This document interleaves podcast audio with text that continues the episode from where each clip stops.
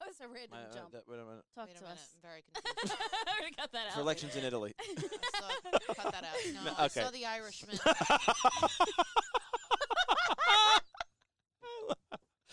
I that, want. ex- that explains. I want the gummy Sorry. bears on every Well, episode. watch your. oh, oh, mom, Sorry, Uh, wait a minute. we're way uh, off here. Yeah, we gotta go wait, back wait, to way off. Okay, Hold on, hold on, hold on. No, wait, wait. Let, us go. Let's go. It's not. no, no, it's not the No, right come on. time. We, It's we, not the we're way time. off Can I top. We, say one thing? no, we're 25 hold on, minutes Yeah, in. but Come just save it for another episode. No, no, I can't. That doesn't work. That, doesn't work. can't do that. No, we gotta, we gotta move. Why don't you save it for another episode and then bring it up? I'm just a No. I, I'm saying it in a nice way. I mean, really, save it for another time. Pat, Right. Here's Fido. Here's dog. Pat is under the table, ladies and gentlemen. Pat is Wait, wait, currently- wait. Work my whole life. Yeah. Now he's All right, not uh, under the table. He's I don't even know where we standing left off. I said, then if she says that, I got I said propaganda. I said no because we. I, wanna, I, I, But I I'm gonna- got this other one beating me up. to my up. Patrick, do we sort of kind of agree on the topic? We can talk about it later. Well, I'm gonna forget. It's gonna be lost to humanity. No, but, but my point is, it's good stuff, but it's it's it's gonna cut off the rest yeah, of the stuff. Not, it's not pertinent. Um, Soviet Union, all Russia. right, let me you say, cannot speak. I gotta on wrap us back. This is She good. can't speak. It's a great she can- commercial though. Yeah, Ugan, This Ugan. would be a commercial. Pat, calm, calm yourself down right now. I have a palpitation. I'm thinking about Get this chicken. man a I'm- gummy bear. No, because I'm intermittent fasting and I'm thinking about chicken.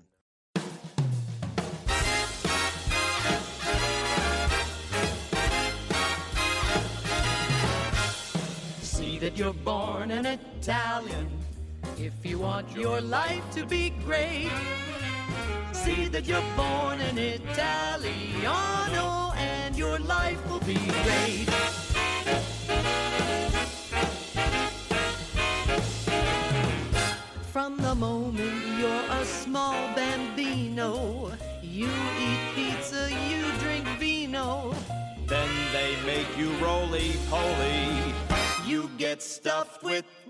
Ravioli.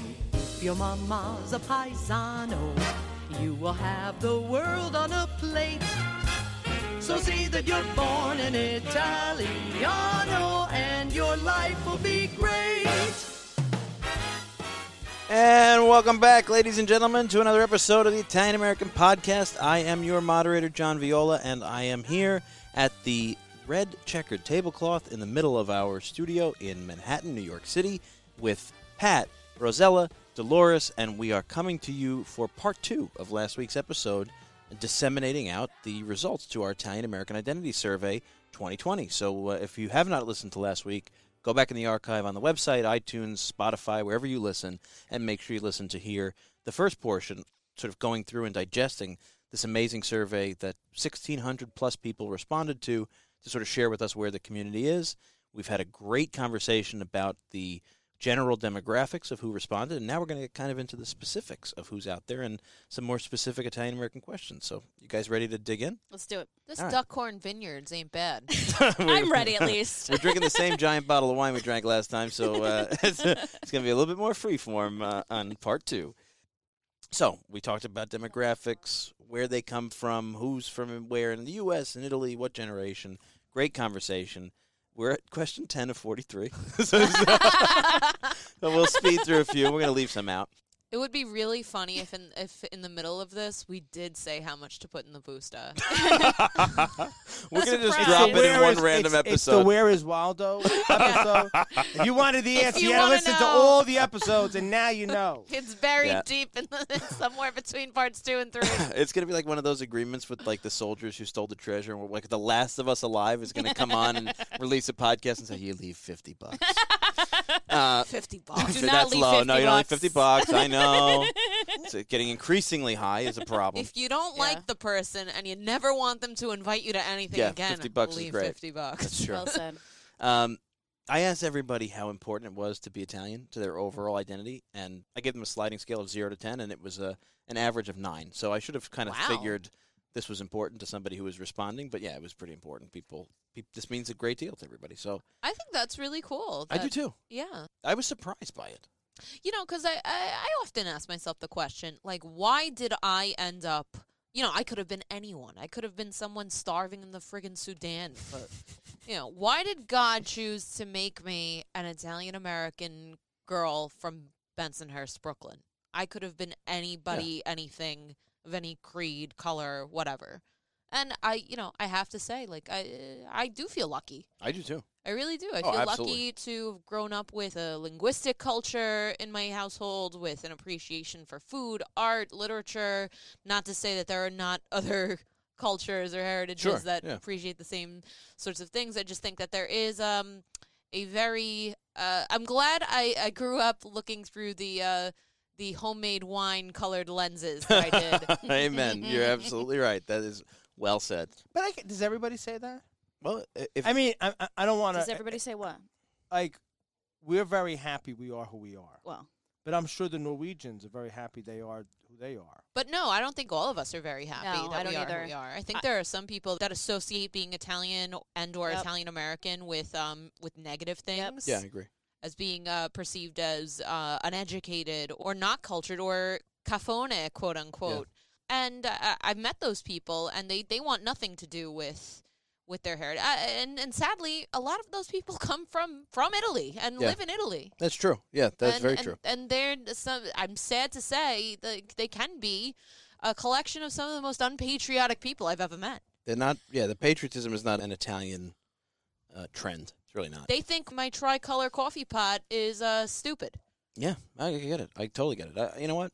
I run headfirst into the sort of wrap myself in the red, white, and green, and like we always say, let that freak flag fly. I I think it's what makes me me, and yeah, I, I was actually very surprised to see such a high response rate. That it was you know nine out of ten important to who you are as your identity. That's pretty pretty impressive. And John, I've always wondered about how you felt as uh, when you were the president of NIAF, um, how you felt being in this position as a young Italian American.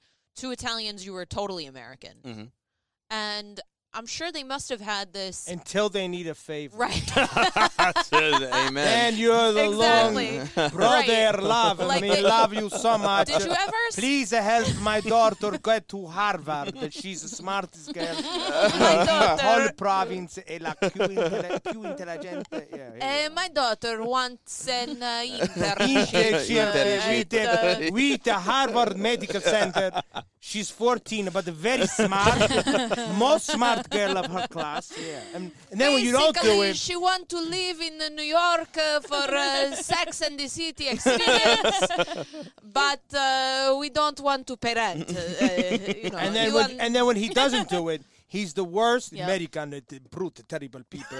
do not respect culture, no culture, cafone. You know, yeah. But wow, yeah. tu la nice job. conosci la lasagna?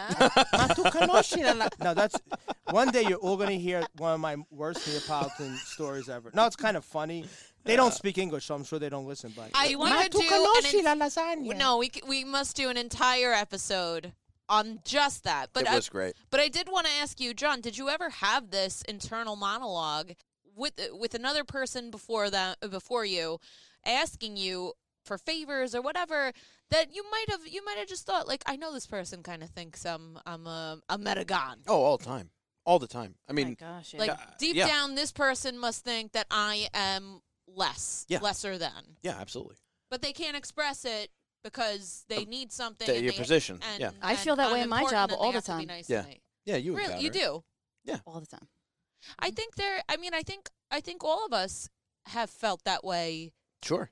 at some point, where where you know we we have this reductive experience sometimes in a room full of Italian mm-hmm. Italians, where you know you you just like you know who you are, and you Yeah. know that you're a capable, accomplished, intelligent person, but for some reason and and we share DNA in, Yeah. with these people. We share so much. We share heritage, blood, uh, along History, many- everything, yeah. hi- yeah.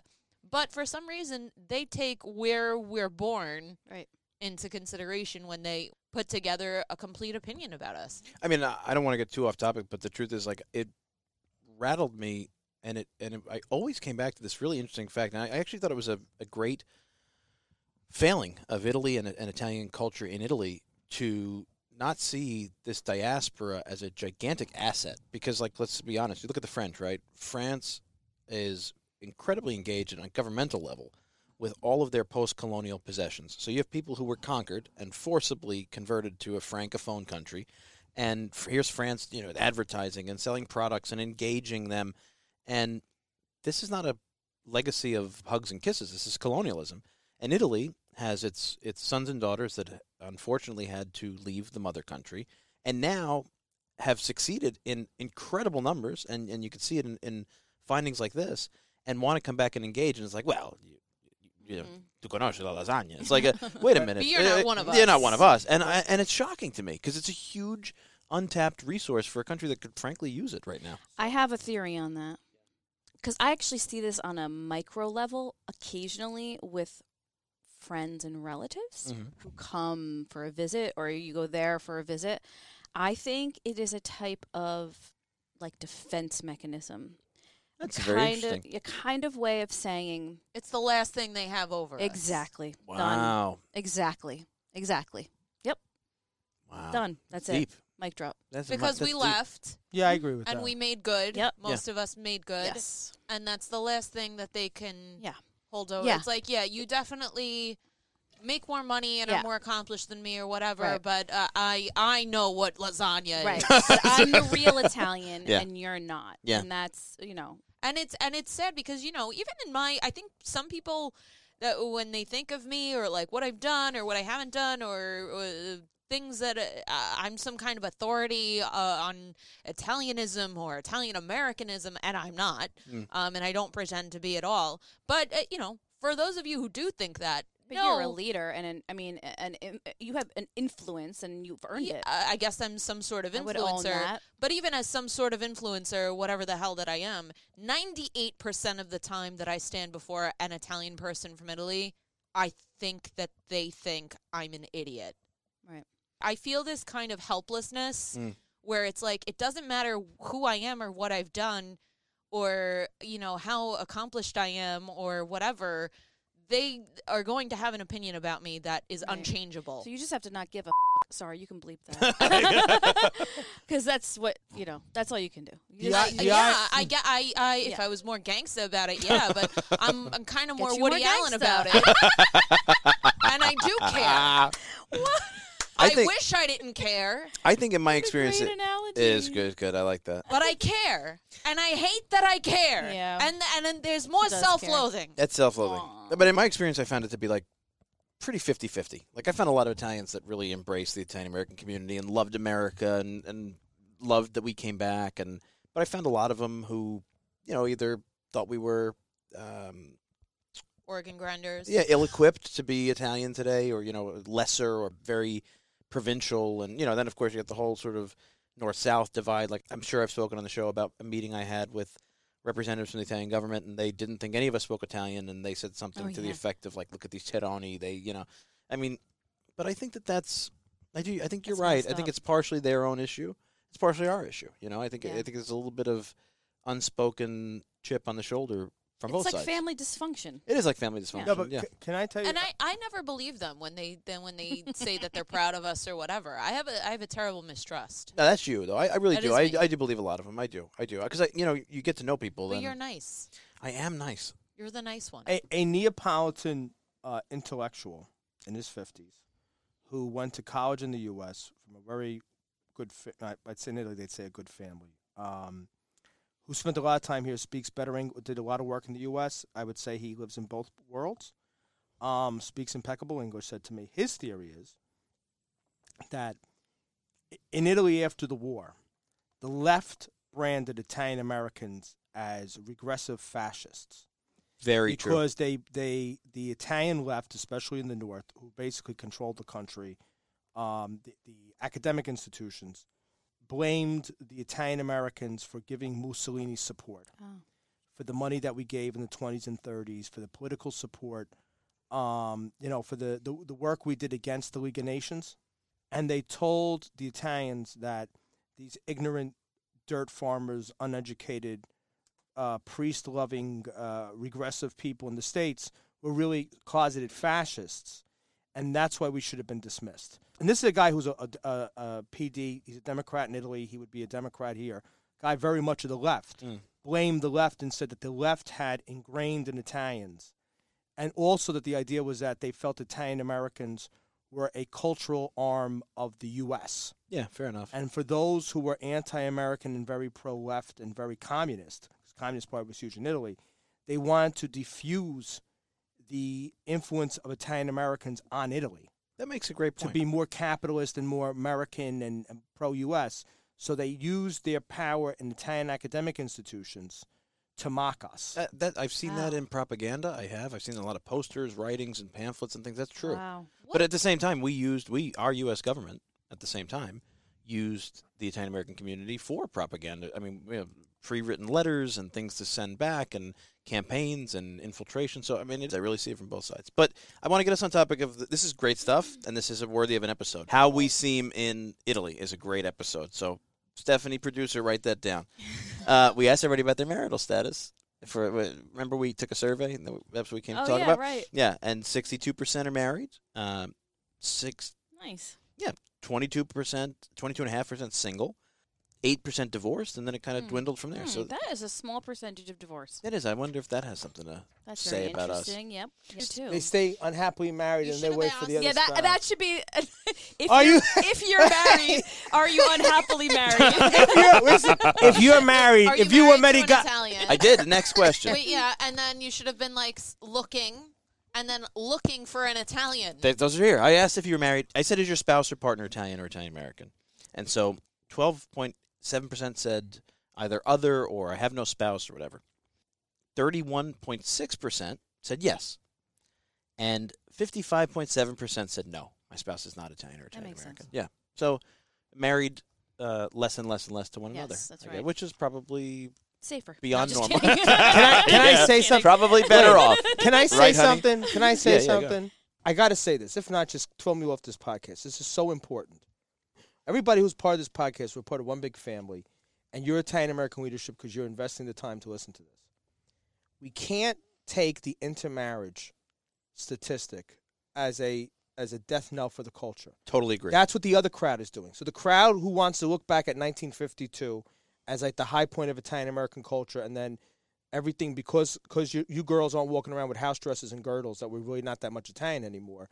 They're the same crowd that sees intermarriage as a Threat. Threat. It's not a threat because the people who are intermarrying still self-identify as Italian American. Mm. I agree. I learned this. I had a student about 10 years ago. He was probably at the time born about, say, 1987. And NIAF was doing Gift of Discovery.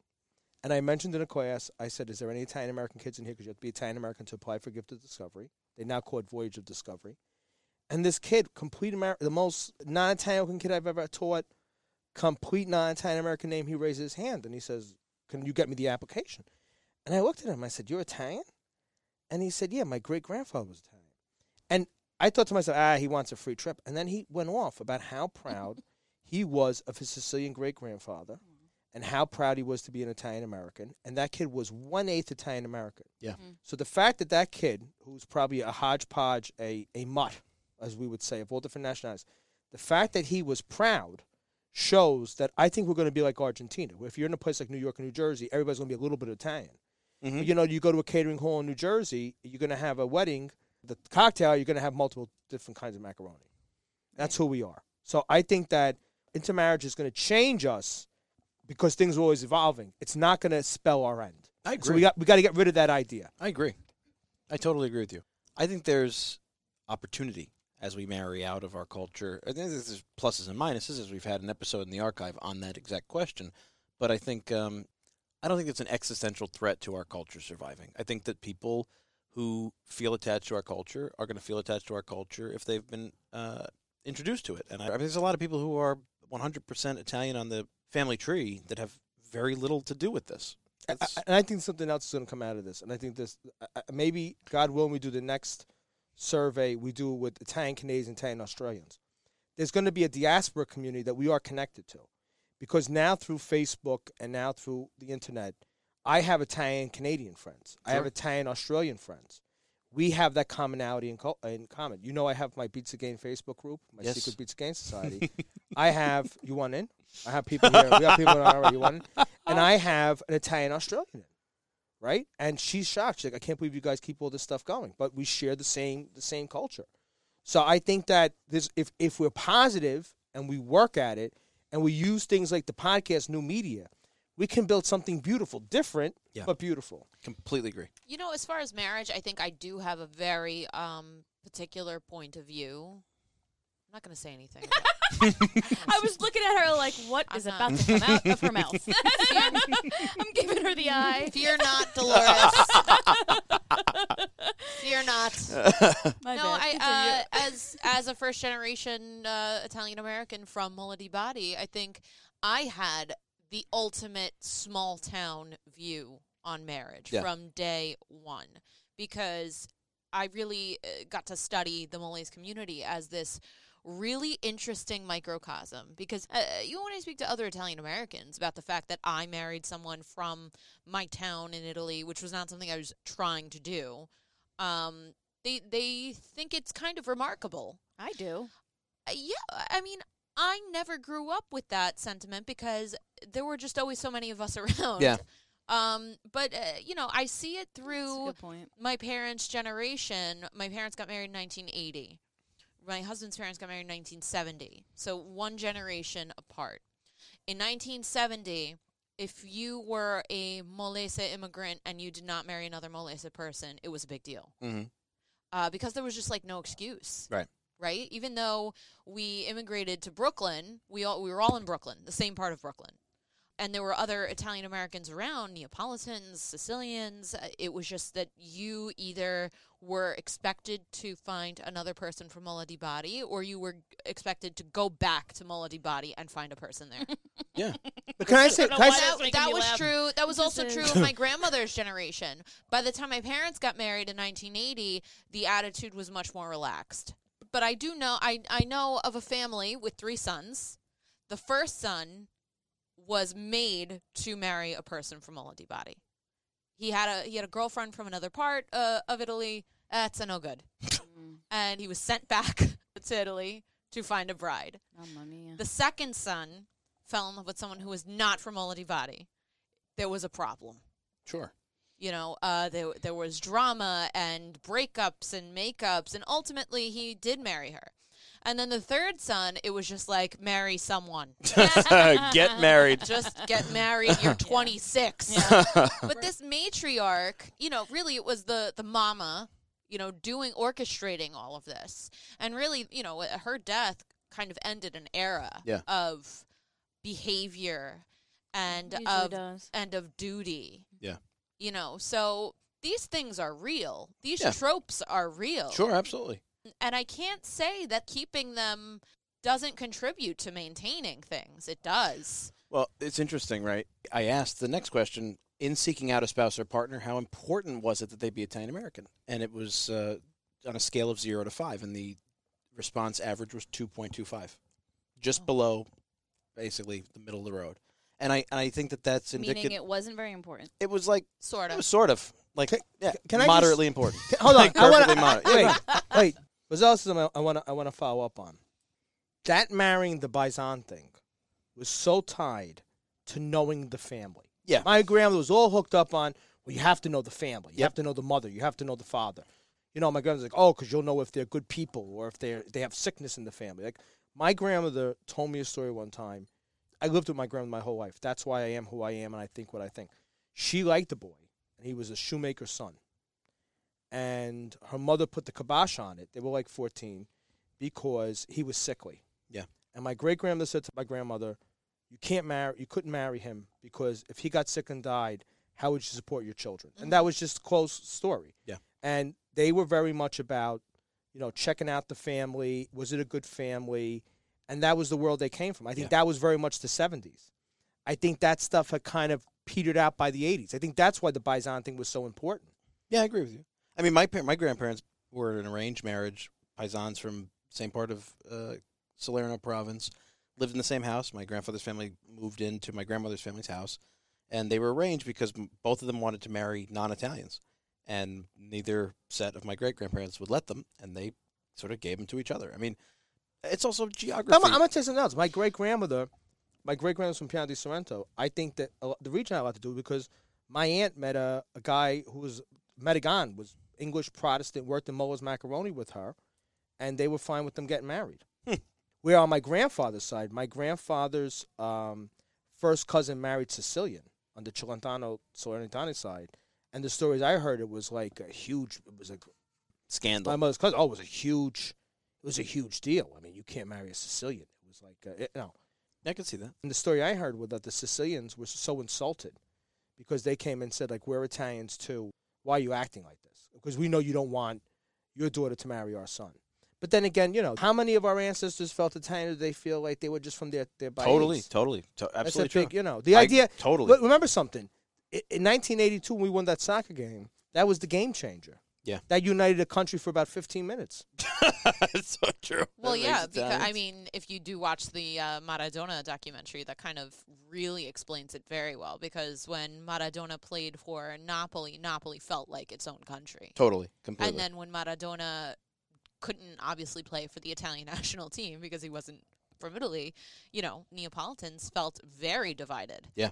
Because they were like, do we vote for Italy? Well, are we even Italian? and he asked them. He asked them to root for Argentina in the game. He said, "You know, the Italians don't respect you." And they and there was. I remember. I mean, I wasn't live, but I remember watching historical footage signs like, "No, you know, we love you, but we're Italian." And that, that's they always unite around soccer, though. That's what makes us Mm-hmm. most Italian, I think. Um, I asked about language next, which is another interesting topic, and it was really, really split. The trend that I saw was a percentage of those who did not speak Italian was about 28%, and the percentage of those who were beginners learning Italian also about 28%, almost exactly. And then after that, there was those who were fluent in Italian that they learned. There was uh, a smaller percentage was fluent in regional language, regional dialect, whatever you want to call it.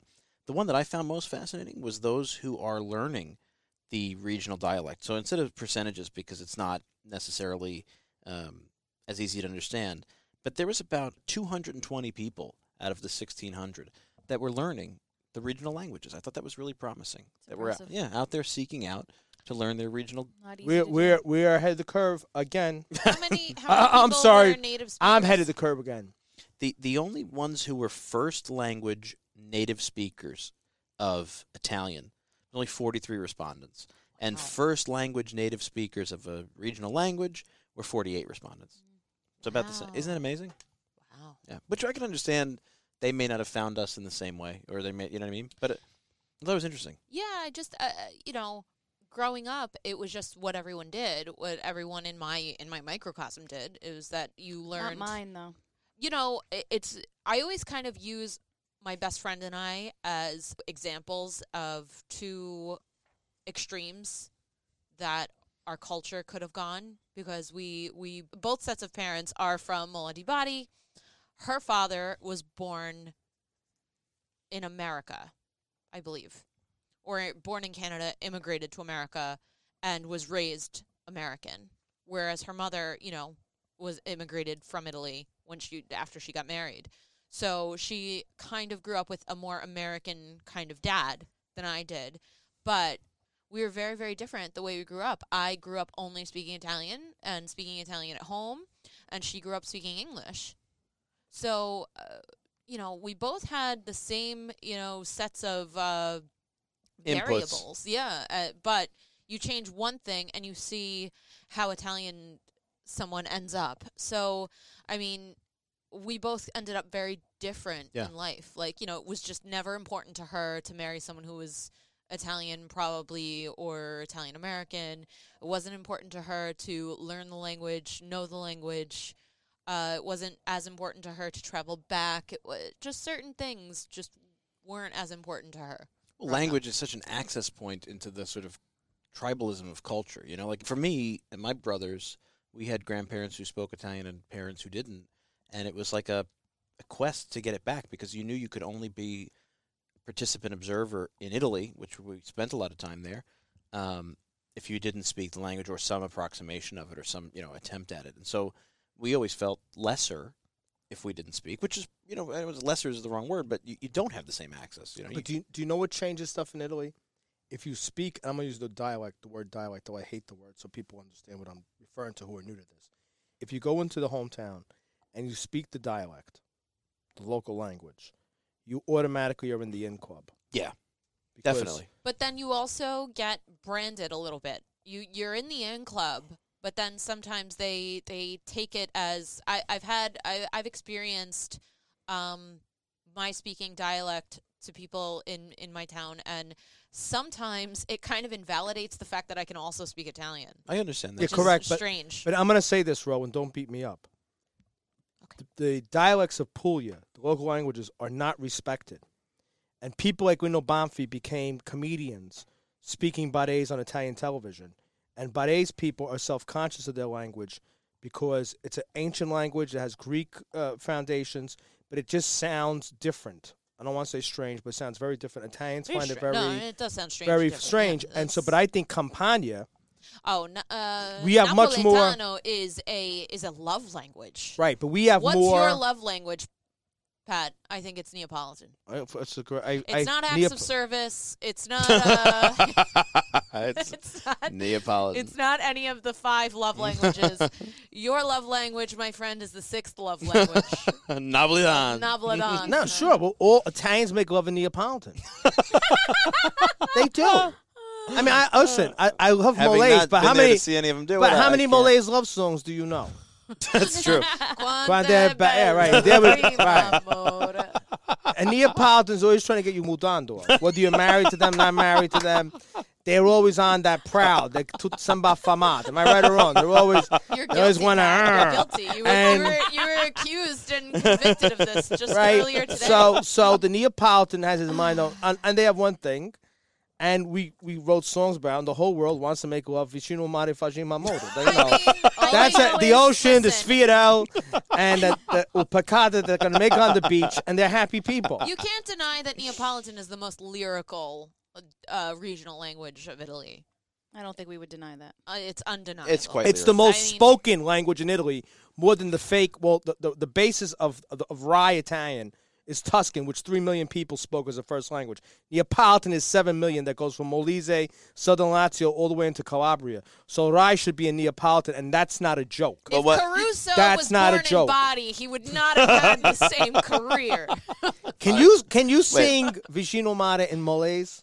Okay, next episode. Can we do an episode? Next question. Wait, I want to do an episode of Neapolitan love songs No, sung in Molise. no. Can you see Nikki love song Neapolitan love songs in Molise? All I know me. is that growing up, my parents and their friends and our extended family were constantly making dirty jokes, double entendres, and I remember thinking like.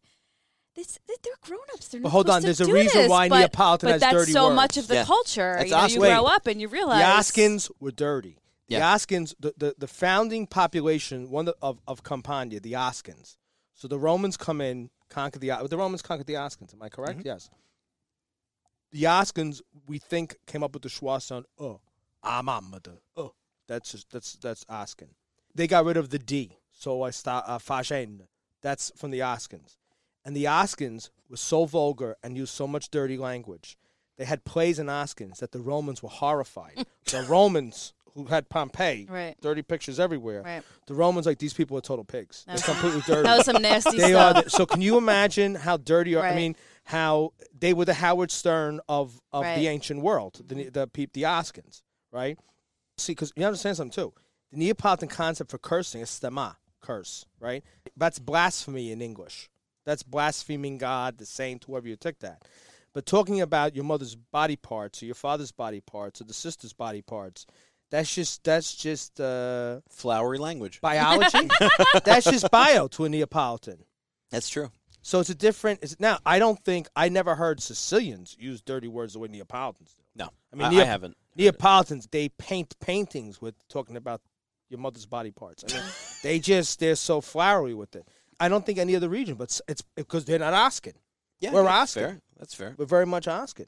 We're going to do an episode, however many episodes the survey turns into. Um, after that, we're going to do an episode on language and the Italian language and the beginnings of some exploration of regional languages and Italian American, Pidgin or uh, Creole, whatever you want to call it. So that's in the hopper. So uh, stay tuned because these are great conversations and I think people are really interested in them.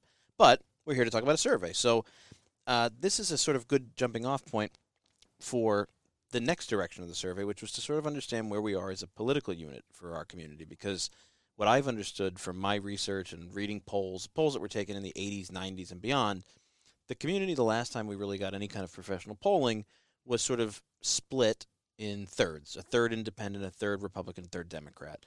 now, who knows again what representation is taking our survey? We did not go out and cold call people. We didn't base it on anything. So I don't know if any of this is reflective. we should of, cold call Yeah. people next time. Hi, uh, ciao. You want to take the survey? Um, but what, what our findings had was, um, and it's sort of a two-part question. I asked two questions, so I'm going to go through them right one to the other.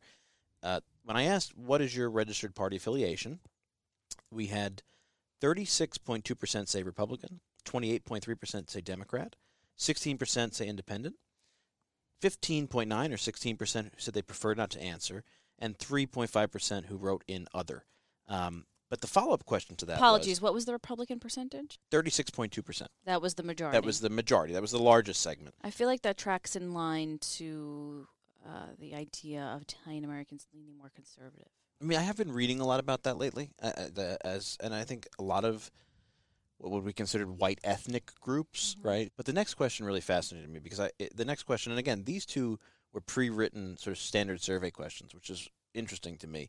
The question that follows up is how strongly do you identify with your current political party affiliation? And it was exactly almost 25% each way, which I thought was amazing. So extremely strongly, 24%. Strongly, 27%. Somewhat strongly, 24.5%. And not strongly, 24.5%.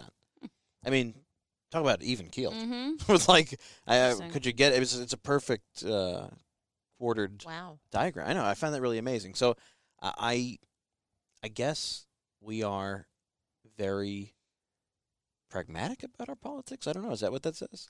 I don't know what it says. I was actually wondering if you were going to tell me. I, I wish I could. Because I find that very interesting. So, what people have an affiliation, but they don't really care that much? I mean, I, I guess it's it's an even spread. Like, I'm a Republican, but I don't really care very much. I get It's no a, big a quarter of them. Yeah. That's right? Interesting. Now, when we get these facts in the hopper in the next round of algorithmic assessment, we can see how that splits amongst party affiliations. So, do Democrats feel more strongly about their affiliation, or do Republicans, or whatever it is? But for right now, I just think in terms of the raw data, that's really, really interesting Mhm. to see that sort of split. Um, so then we started to talk about how important issues were, and it was really interesting because we put a whole list of issues: uh, civil rights, economy, education, everything you could, family values, environmental issues, foreign policy, blah blah blah, healthcare, immigration, you know. and uh, all of them, all of the choices that we put forward, the least important to, to anyone on a scale of one to ten was a seven point seven five environmental issues.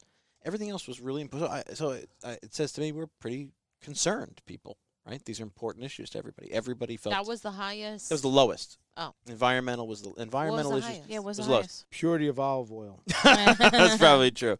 At 8.74 average score, education was the most important to our respondents. And then um, the economy, uh, family values, and civil rights and healthcare. These were the uh, uh, government ethics. It was really, it was so high. Every response was so high. Um, but I, I think So, you're saying we care about everything I guess, except yeah. the environment, that's what our respondents say. Uh, yeah, everything but the environment. We care. That's right. which I actually find hard to believe. Although we basically invented recycling. right? Yeah, I mean that's what I mean. I, I, I always say to people that like I grew up in an environmental house, a greenhouse before green was a thing. We conserve. Everything we reused, do, right? everything, conserved electricity. things, bottles, yeah, turn off the lights. bags. No, no, turns the lights off in hotel rooms. Oh, my parents are crazy with life. Mike, what, what do you think this is? Luna Park. I own the electric company. Yeah, why do they always refer to Luna Park? I must have been very bright. I never heard of Luna Park. oh yeah, Coney I work Coney for Con Ed. I work Yeah, for Con that Ed. That's another one. Yeah. Yeah. Con Ed, for those who are outside the New York area, Mhm. Con Ed is our power supplier here. Um, but then we asked everybody sort of to go back to those issues, and we asked everyone to indicate how much the views on those issues were influenced by their Italian American identity.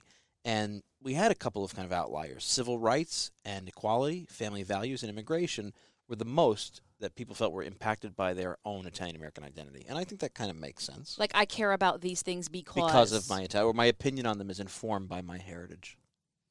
interesting. Isn't that interesting? The least, again, environmental issues. Hmm. we, Damn. I know, I feel bad about that. Yep. Um, Uh, that doesn't surprise me. Those three groups, I could see that. I could see um, that being accurate, no matter which side of the aisle you are on. So you're take immigration. I can totally see how your stance on immigration, if you're more conservative about it, would be influenced by your Italian American heritage. You know, well, my family was immigrants Mhm. and we did it this way Yep. and we, you know, whatever, legally and et cetera. On the other side, my family was immigrants and they were treated badly and we should treat Yeah. immigrants better. Like I could see it I agree. both ways. And, and civil rights, equality, family values. Mhm. And I want to point out because we had some responses when we released the survey, and a couple of our listeners who are very active in our social media and you know we we interact uh, digitally pointed out to me offline that they felt the use of the term family values was anti-LGBTQ, and I you know use these as stock questions, right? These these political ones in particular, your opinions. Um, first of all, that's obviously not the intent, or I hope it's not that people see it's not the intent. But secondly, I, I kind of thought family values were like I like getting together for macaroni. Like you know, like I value my Right. family. I But I, guess mean- it's become a, a euphemism. They don't have stuff. families. That's a whole other. I know it's Yeah, all we're, another not, we're not. We don't want trouble. We just Yeah. want to eat. Yeah, Hey, no, because everybody sends these letters. Uh, They you, all why got did a you do family. this? yeah, but I don't. I, I don't think we think about that, which is well, interesting. I think that anybody who's listened to us knows that you know we try to be sensitive, but also, uh, it's great that they reached out to you. You know, I, I know you like to hear feedback, but I would also hope that those listeners knew Yeah. that what you meant by family values was getting together on Sunday for Yeah, macaroni. And I think they did. I think they did. I think they were really trying Oh, to, that's to good. te- teach, I guess, or share. And I, I, you know, find added sensitivity a, a benefit. But Uh, Can I just say something else? Don't beat up on us. We're trying the best we can. You sent a letter, like you didn't not- say. they're not beating we're, up. we're nice people. We're sure you're nice people. I say boo, then someone's. Why did he say boo? Then you get me all aggravated because John's like, we have to tell you someone's offended. You said, boo. and then I got to get. Uh, you really, you do give me agita because I think about things. So I don't know. Just everybody chill. Just eat. Here's a Just great chill. question that's going to inform a future episode. and I've asked this everywhere I go. I asked how important people felt it was to see an Italian American elected president of the United States. It was about eight out of ten as the average that people felt was important, right? That, that to see an Italian American be elected president. But the follow up question to that, I asked, would you vote for an identifiably Italian American presidential candidate if they were not from your preferred political party? Now, keep in mind, right. the spectrum of people's affiliation being pretty evenly split. And 40% said no, they would not. They would not cross party lines to vote just because someone's blo- uh, Italian. voting block right? anymore. 30, 29.5% said yes, they would. And Oh, 30 that's sorry. yeah. That's a higher number than I would have thought. is it really? Yeah. Mhm, And mhm. Yeah, in today's day and age. 30% said other, and they wrote in an answer. So, true Italian form, they gave me their informed and detailed opinion. Many of them were like, maybe. Yeah, it I didn't leave an option for maybe, so maybe I should have said yeah, maybe. Right. or it depends. Some people told me how they would come to their conclusion. Right. So, like you know, I would weigh, you know, the, but very, very interesting. What what are the issues? And just a sophistication that I appreciate.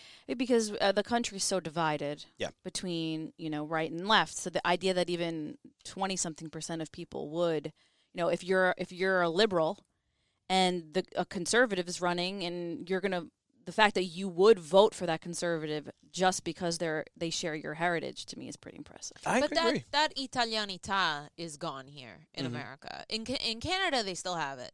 In what sense, Ro? They they have that idea of oh, you're Italian, you're gonna take care of me. Yeah. we don't have that here anymore. No, I don't think we do. Oh, but you know, but you know, I think a weakness of this of us is we're all New York, North Jersey people. That might be different somewhere else. I, I, I don't, I don't know. Well, I don't know. Here's tried- It's a I very New York think it would. perspe- I don't think it would carry over in any other part of the country uh, into politics. I mean, maybe they're they're like, oh, I'm gonna call Rosalie, you know, for cookie recipes because she's Italian. Like, yeah, but I don't. I don't I'm think. not voting for. her. yeah, I don't think they would vote for Rosalie. But when we run, I'll tell you when something. we No, run these they, things, di- they never met my mother. No, because I remember my grandmother getting the um, ballot, and they would just check off the Italian. My grandmother was fanatical. Yeah. And then there'd be two non-Italians, and she'd try to figure out which one was the more Italian, the more sympathetic, like the more anti not. And see, because my grandmother remembered a time when Italians were discriminated against. Yeah. But you know, I even remember there's towns in North Jersey which wouldn't have elected an Italian in the '80s. Sure, yeah, I agree. You know, uh, Nonna Romano, like when she did vote, she she would come back and tell me, he's like I ho votato per quello italiano." yeah, yeah. My grandparents. What I, do you I, want me to do? I mean, I, we're going to talk about this on a future episode as we get closer to this upcoming presidential election. I think it's pertinent. But I mean, I wrote a whole piece at his passing about Mario Cuomo's sort of influence and role in my family because my dad was a, a fan of George H.W. Bush and his career, his military service. And uh, I remember when Mario Cuomo was going to, or we thought he was going to announce his run for presidency approaching 92, sitting down as a family and watching Mm. what was going to be the press conference that told us he was not with incredible disappointment because in 1992, which is now, you know, so, so many years ago, um, my family felt like it was a real sign of arrival that uh, an Italian American would run for national office and could be the president of the United States. Sure. And I and I, and I think that's a- you know this is going to be a great episode when we get to it. I'm really looking forward, and now we'll have even more data diagnosed and, and sort of cut in different ways. So it's going to be great. But you know, I- think a big part of it too is not so much integration as exposure. World War II changed everything. Mm-hmm. We left ethnic and we came home American. Yep. so true. if it was the Italian American kid who left Red Hook, Brooklyn, or you know the uh, Polish American kid who left the Enclave in Chicago, you know the Mexican American kid that was in that was in you know California, they went and they went to World War II and they all were exposed to each other. Yeah. and they were all a unit. And now all of a sudden, you know, they were American because even if you're in the American Army and you know your cousin Luigi is fighting against you in North Africa, he's shooting at you. Yeah. And that that Irish kid who used to beat you up when you were walking home from school, you know, what are you doing, you guinea dago, walking through my neighborhood? That's the guy who has your back right now. I and I think they came home, and I mean, there was still, you know, you had the Italian American War Veterans Association, the Jewish American War Veterans Association. You still had that national feeling still, but I think that it was a much more integrated aspect of who we are. yeah, I think you're right. I do. I really do. I think there's a big generational change sociologically at that point. The war had so everyone I Changed talked to, the war changed Yeah, everything. changed everything, and that's another episode. Really, I mean, so much changed after the war, language and things like that. Um, which then leads to the next round of questions, which is really about well, what then does define being Italian American? And, and um, we listed a bunch of choices and asked people to sort of score them between zero for not important to my identity and ten to important to my identity. And mean, again, like everything else, there was no response average below a seven point six nine the, the the lowest that people identified with, which amazingly enough was their religion and faith. That was the, that was the least identified with. Um, cuisine and cooking was uh, almost everyone. That's how they identified their heritage. Then family history, time with their family, family values, um, genealogy and ancestry. Uh, genealogy and ancestry was sort of the middle point, Italian and Italian American history, and then it sort of goes down from there. Anti defamation didn't get much response, Mm. seven point nine. Uh, 7.7 religion and faith 7.69 uh, travel to italy 8.6 you know so the sort of family time genealogy family history cuisine the things that are passed on very organically i think is what was Yeah, well, the important. question was worded like something like anti defamation. If I'm heard you correctly, you said, "How do you identify with your culture?" the, the exact wording of the question was please indicate how important the following aspects of italian american culture are to your sense of italian identity. I, I would have thought that number would be a little higher. on the anti-defamation Yeah. Um. But also, we've talked about this so much. It's a generational thing Yeah. that the older generation takes that very seriously because the older generation lived through a lot more defamation. the defamation yeah Uh, I think our generation lives with it as well, right? But the defamation for the previous generations affected their lives, right? Yeah. It limited their choices. It Yes. limited the jobs they got. It limited what their lives uh, could become. Where I think for this generation, we don't see it so much as limiting. It's just it's a stereotyping. it's annoying But it's, there's no, it's, there's it's no- uh, obnoxious yeah, and, but it, it- and it shouldn't be done. I'm going to tell you something. The story that I heard, where I grew up in North Arlington, Queen of Peace in North Mhm. Arlington. Now, North Arlington had a sizable Italian population before the war. The Italian kids couldn't be altar boys until after World War II. Wow. It's all Irish. That's the because nuns the were other side of your family. Oh, 100%. And um, they said that the past, the founding pastor, whose last name was O'Connor, was very prejudiced against the Italians. And right before war, he, he saw that the war was coming in the late 30s. And he decided he wanted to go visit Rome before the war broke out. And he went to Rome. I think he was, and he was there for like a very, really like months. He took a, you know the ship over back when they, they would take the ocean liners. And he was in Rome for a, a matter of months in 1930 or 1939 And they said he came home completely changed and was very nice to the Italians. Hmm. And he said he was shocked about what a civilized and beautiful country Italy was. Now I don't know how you worked that one out, you know. but he's like, you know, you're not you're not half the animals that I thought you were. but they said he was much nicer to the Italians because he saw Italy for what it was. And I'll tell you something very else that I think is very interesting is that um, he built a high school. My parish had a high school, uh, recently closed, but that's another story for another day. Mm. And the Italian kids would not go to the high school.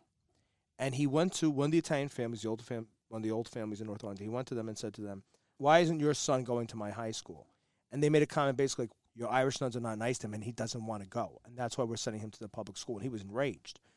I'll just tell you one story. I knew a a um, monument carver in North Arlington, a stone carver, and his father was a gravestone carver, and he said that during the Depression, the first thing that people stopped spending money on was headstones, because you think, okay, I don't have a job, uh, gr- grandma's in the in the cemetery, uh, I'll leave a wooden cross there, and then after the Depression, when I have a little bit more money, I'm going to go buy that stone. So he said, of everyone in the business world, his father was the first to get hit by the Depression, and his father was in, in terrible economic shape, and he went to Catholic school. He went to Queen of Peace, and he said he remembers sitting there, and he said, you know, his father had a big family. There was a lot of siblings, and a lot of the Irish kids didn't have as many siblings as he did, and at that time they would publicly announce what you put in the envelope. Oh, Madonna me. That's a true story. And he said that his mother would just give every kid a penny. And the nun would read on Monday morning what everybody gave. His name was Tom Goffredo. And um, they're going through the names. And she goes, Oh, Thomas Goffredo, one penny. Italiano's no give. And the kids start laughing. He really hated those sisters and I can't you know. blame him. And um, so that generation really got. Burnt. Beat up. Yeah. Right. You can't. So you can't blame them for anti defamation being a Sure, you know, it was an it- important and- aspect and he, of he their. he passed away a couple, maybe three or four years ago at ninety in his nineties. It was so carved into. I mean, this is a guy who did very well. I, I never saw him. He was an usher at mass. Never saw him that he didn't have a suit on. Yeah. the best dressed guy in town, the classiest guy you ever want to meet, and you could see the rage in his face seventy years later when he told that story. I could believe it. And I think that for that generation, it was such a part of A, their experience, and B, reinforcing that they were Italian. I think that they thought to themselves, you animal, here you are mocking me when I'm more civilized than you. Yeah, I could see that. But that's like that's like in our last episode when we went to the Italian Tribune and Marion Fortunato was talking about that sense of coming back from Italy, feeling very much more sort of entitled and empowered by what she saw in Italy and the, and the, the what she perceived as the glories of Italian culture. I mean, I had this conversation with Pat off offline, and it's one that I think I don't know. I, I feel close enough to our audience to share because I'm a little bit ashamed of it. But you know, we are so focused on our Italian American tribe, and sometimes we use tribal rights and we throw around words, and so we may drop the word Guinea every now and then, and, and it has a certain definition in my mind of like a sort of skeevy and uh, it's not a compliment, you know. Mm. It's like, "Hey, Guinea, what's up?" It's you know, like I, I would say something to the effect of, "That's a real Guinea move," and I Mhm. and I mean that in like a very pejorative way. Mhm. And I throw it around a lot when we're in conversation, and I take for granted that it's an insensitive and hurtful word. And so I was out with my dad, and I was telling him a story, and I was recounting somebody doing something that I didn't think particularly nice to me, and I said, "Yeah, it was a real Guinea move." And my dad, who never jumps on me for stuff, said, "I don't ever want to hear that word." My dad's not old. Said, "I don't ever want to Mhm. hear that word around me again." Your grandfather hated that word. I hate that word. Please don't use it around me. And I was so ashamed. I felt like a 12 year old kid, you know? Uh, and I was like, wow, this is something to really think about because my dad is an assimilated, successful guy. I'm sure he faced discrimination. Right. Um, I know he did because I watched some of it, but I thought to myself, oh, that's really, f- that's very telling of how myopic I might be in this community thing. You Well, know? speaking of sensitivity to words, right? I mean, if if you're going to be sensitive to various other people in other communities, you, you certainly should be sensitive to your own. you're right. That's true. But you know, D- Dean Tamburri, John and I always have this conversation. Dean Tamburri, at the Calandra Institute, Yeah. one of the leading academic Italian American, real, re- really, really, an yeah. academic force, um, with Fred Gardaphé, Dr. Gardaphé. We had this conversation, and he said we have tribal rights. This is very deep. Tribal rights use the word Guinea. He said because it's like African Americans with the N word. I can use it, but you can't. And that really was like, it's a very um, it's a complicated. Yeah. It's a com- because in North Jersey they'll say they'll use the word guinea and they'll say like you know it was like or, or very, a very guinea wedding invitation or a Yeah. very Right, right, wedding. yeah, yeah. But then you think about it, it really why are we self-hating? well, Yeah. I, Why I are we think, being I think the analogy this- to, to the N word being used by African Americans, uh, you know, as a tribe, is is kind of the point. But I feel like I've told this story in the podcast before. But I also, I, I, I don't know, but it's a generational thing. But I remember watching an episode of Oprah, and Jay Z was on, and they had like a heated discussion for a while about the use of the N word in rap music. Obviously, Jay Z drops it constantly. And someone of Oprah's generation being like, nobody should say that word. Not, uh, not us, meaning like the tribe of African Americans, and not anybody else. Yeah. And it shouldn't be in rap. And Jay Z was just not moving, saying, like, that's. We basically we have tribal rights to reclaim that word, and they ended it with, "We're just going to have to agree to disagree." There was no, you know, there was no Consensus, bridge. There was no consensus. I just think it's a it is a generational thing. And then if if it's not a generational thing, it's it's a personal thing. But I mean, think how an- do you an- view it? Another negative aspect of it that we don't like to talk about: the Italians who came in the '70s were called guineas by the Italian Americans. Totally true. That the neighborhoods they moved into. Totally true. And they don't want to talk about Totally this true. because they um, the Italian Americans were trying to Americanify themselves. Yep. The Italians from Italy in the seventies reminded them who they were, and they were embarrassed the way mm. they were. Yep. And they they finally found somebody below them to make them feel superior.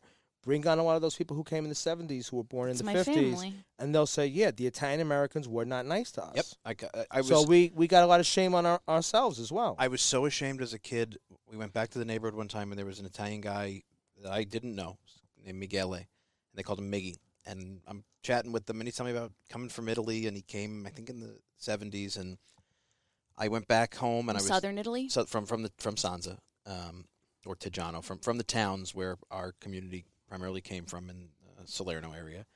And I was telling my dad, I met him, and my dad was like, "Yeah, you know that guy came in the '70s, and we were all young teenagers, and we used to pick on him for being Italian. He was from the other side, and I thought I was so he like, was from the other side. Yeah. That's the key word. Uh, that yeah. was the, that was the New York colloquial. Well, Yeah. maybe that's why Italians Italians act the way they do That's now. what it might be. Well, you know, it's I just said, yeah. back. It's to I, true. the- I, I, I know an Ita- I know an Italian, uh, Ralph Vitale, because I'm sure Joey's listening to this, on in, in, in my Bison world, and he tells a story about they would have this Italian American when when the Italian kids would pass by, that he'd be sitting on his stoop in Jersey City, and I said, "Oh, here comes the guineas," and they couldn't understand why was one Italian. Yeah. You're, you know, Right. you, you call yourself. Why is one Italian picking on another?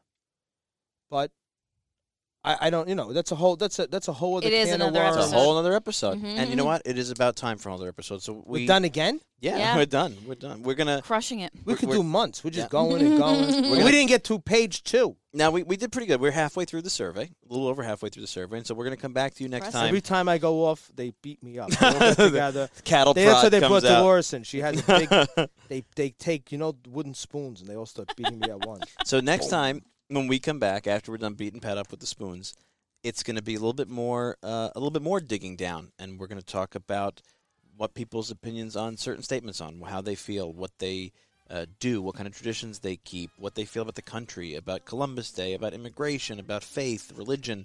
So it's a lot of good stuff. So come back uh, next week for part three of an undetermined amount of uh, episodes on this wonderful and content-rich survey uh, on Italian American And identity. thanks for taking the time to respond, folks. Yeah, really. Thank you. That's a great point. Thank you very, very much for taking the time to come out and respond to this. And we hope next time we do it, we get even more.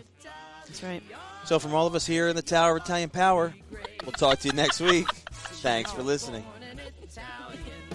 If you want your life to be great, see that you're born an Italiano and your life will be great.